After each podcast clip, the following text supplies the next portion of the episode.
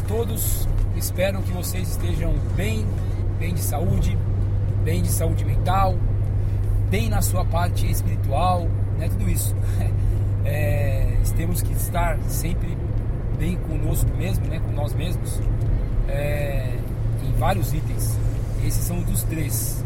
Meu nome é Silvio, sou professor de educação física, doutor nessa área e vou trazer aqui para esse episódio do podcast já convido vocês a acessar o link que está no descritivo deste material é, para conhecer um pouco mais sobre a BMH Body Mind Health Corpo, Mente e Saúde, a empresa ao qual eu sou fundador e trabalhamos com promoção de saúde.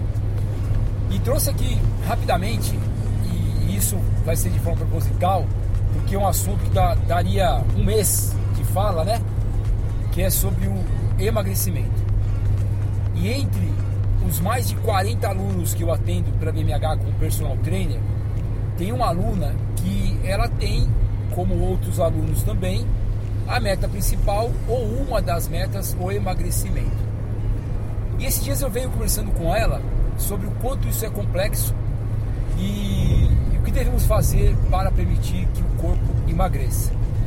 Repito, né?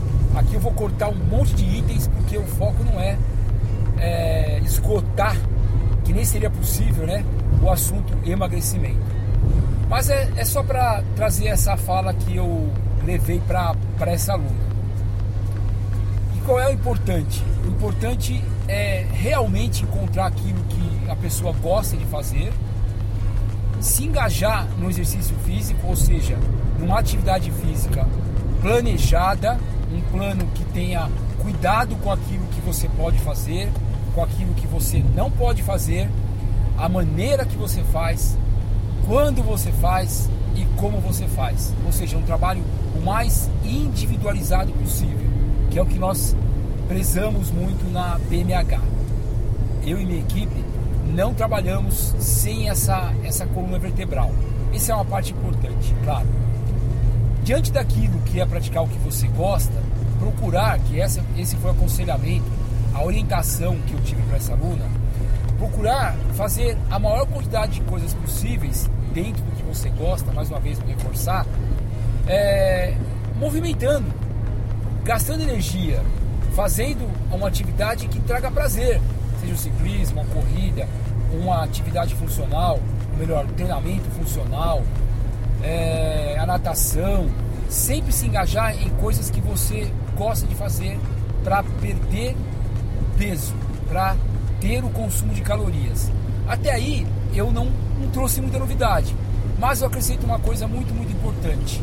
Sempre ter o cuidado de não ter uma exigência em alto nível com você mesmo, né?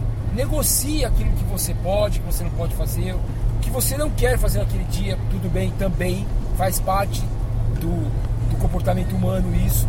Eu costumo dizer para os meus alunos que eu não treino os meus alunos na, na BMH, os meus alunos de personagens. Eu tenho um projeto para eles.